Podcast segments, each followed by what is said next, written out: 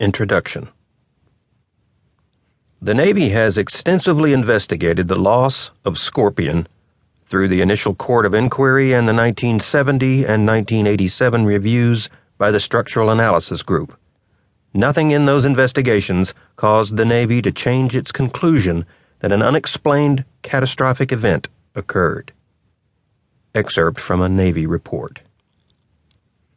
It takes a special type of person to serve in a nation's Navy, especially on long voyages that separate men and women from their loved ones.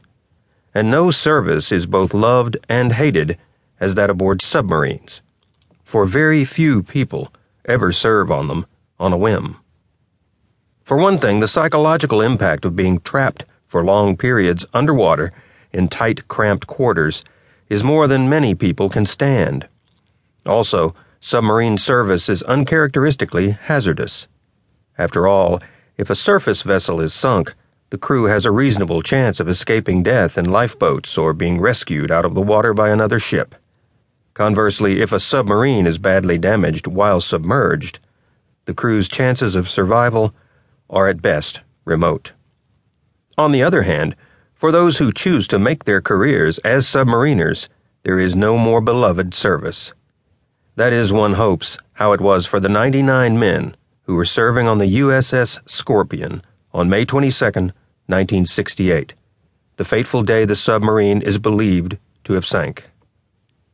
It appears that the crew members died quickly, but however it happened, the grief experienced by their family members dragged on for decades, exacerbated both by the Navy's lack of information about the submarine's final moments and the government's unwillingness to share what little knowledge it had.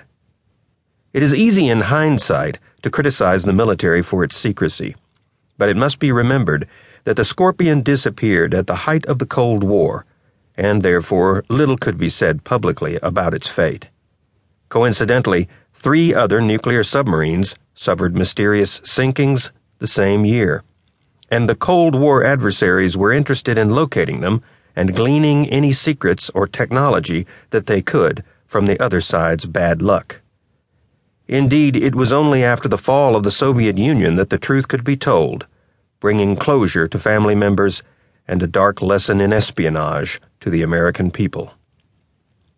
The disappearance of the USS Scorpion, the history of the mysterious sinking of the American nuclear submarine, looks at one of the Navy's enduring mysteries. Along with pictures of important people, places, and events, you will learn about the USS Scorpion like never before.